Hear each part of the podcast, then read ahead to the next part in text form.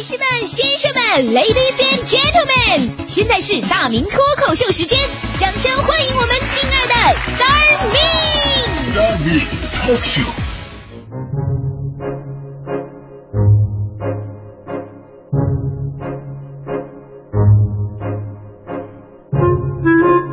欢迎各位来到今天的大明脱口秀，我是大明。呃，今天的脱口秀呢，特别希望我们的大学生朋友，尤其是即将毕业的大学生朋友，能够听到啊。这个马上要到了我们大学生毕业找工作的日子了嘛，现在这时候经常各种这个招聘大会啊。以前我毕业那会儿，我们吉林大学招聘会就搞得特别的大规模，别的学校都来我们这儿参观。呃，去过长春的朋友都知道啊，长春到处你都能看到那种挂着吉林大学牌子的学校，所以在我们那儿有句名言介绍长春的，说长春市坐落于吉林大学的怀抱当中。我们搞的招聘会呢就特别的大，那场面跟春运似的，加起来小十万人，而且呢个个都是穿这个西装笔挺，还都穿黑色西装，知道的是招聘会，不知道以为这是黑社会已经是。呃 说到我们那时候的毕业理想啊，可能就是。有个工作就行，别让自己在家待着吃干饭就行啊。钱不钱的，能挣多少工资，没考虑那么的多。实际情况也是啊，我的第一年工资每个月基本上，呃，工资加奖金平均差不多三千来块钱。那个时候我就非常满意了，一年到头你还能剩很多。但说到工资的话呢，可能现在很多大学生比我们那个时候意识更加清楚了，对工资有着非常明确的要求。前不久呢，有关机构调查发布了二零一四高校毕业生就业状况回顾报告。报告显示，受访的九八五和二幺幺重点院校当中，有百分之五十二的毕业生呢，希望自己的起薪在六千到八千，是一半以上希望这个价。百分之三十八点八的学生呢，理想的起薪在两千到四千元之间，这个比较低啊。都不过有一个过分的，就是有一成左右的学生啊，理想起薪在一万块。所以说有有人说这太敢要价，了是。不过我们仔细想一想，从现在的这个生活环境来看，人家要价一万吧，真的不多。你再给他加一倍，他也买不起房子，这样。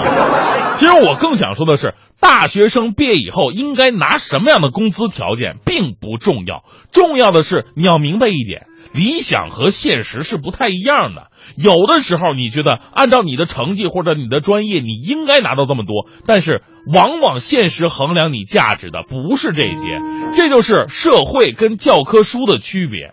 教科书里边，打个比方，一加一肯定等于二吧？社会学当中就不这么简单了。举个例子，上学的时候有一道数学题这么说的：有一只小肥羊，肥嫩肥嫩的，旁边有三只野兽要吃它。分别是狮子、老虎和狼。狮子两个小时吃完羊，老虎三个小时吃完羊，狼六个小时吃完羊。如果三只野兽一块吃用多长时间吃完这只羊呢？上过数学课的朋友轻松就能算出来了。狮子俩小时，说明狮子一小时能吃二分之一只羊；老虎仨小时，说明老虎一个小时吃三分之一只羊；狼六个小时，说明狼一个小时能吃六分之一只羊。那二分之一加三分之一加六分之一正好等于一呀，所以得出结论了：三只野兽正好一个小时吃完这只羊。这是教科书上答案，理想化的。现实当中完全不是这样。你想啊，一只肥羊，三只野兽，饿得眼睛都绿了，他们还在旁边心平气和在那分着吃，肯定不能这样啊！现实的经验告诉我们，这仨先要打起来，至于多少时间能吃完，取决于谁能赢。所以在野兽的脑子里边想的不是你一口啊我一口，你一口啊我一口，他们想的都是我一口啊我一口，我一口啊我一口。这就是社会嘛。你学习多好，你专业多热，其实没什么用。最重要的是你在这市场上的竞争力到底强不强。如果说这市场上就你一个人是独一份儿，给你开一百万的工资，那都不算多。而现实是什么呢？毕业生。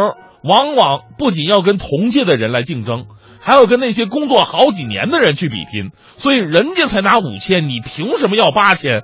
除非领导是你二舅啊，对吧？这就是理想跟现实的差距。理想是美好的，现实是残酷的。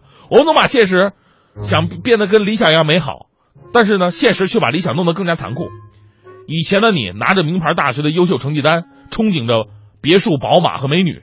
等到工作了好几年之后，你再看，别墅缩水缩水成十二平米的了，宝马车链子掉了，美女更惨，看着挺美的，回家一看是个 A 货。以前的你饱读诗书，爱憎分明，立场坚定，以为自己是个明辨是非对错的人。等你进入现实一看呢，这个世界上根本没有所谓的对错，所谓的对错都是人说的，说你对你就对，不对也对，说不对就不对，对也不对。以前你看着你心爱的暗恋的女孩，你不胜感慨，拿什么来拯救你我的爱人？等真有一天你追到手了，在一起生活好几年了，跟这个左手摸右手一样了，你也就会继续感慨，拿什么来整死你我的爱人？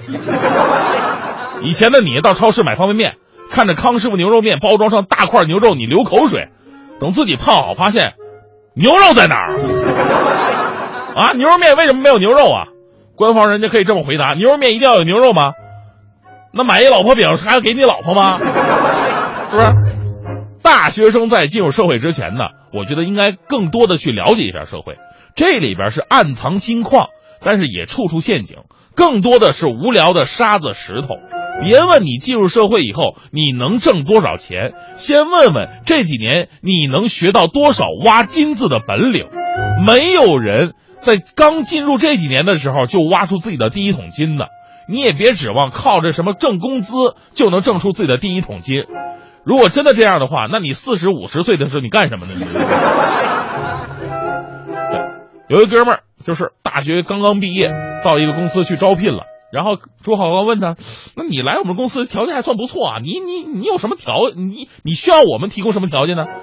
这哥们说了：“啊，条件也不多啊，月工资两万块，最好呢每年一次带薪休假，再有一次探亲假。”哈，那领导说：“这这这太简单了，这样吧，每个月给你十万啊，每年给你两个月的带薪休假啊，行不行？那个探亲假再给你一个月，仨月。”这不开心呢？哎呀，领导啊，你不是刚才跟我开玩笑的吗？领导说了，是你先跟我开玩笑的。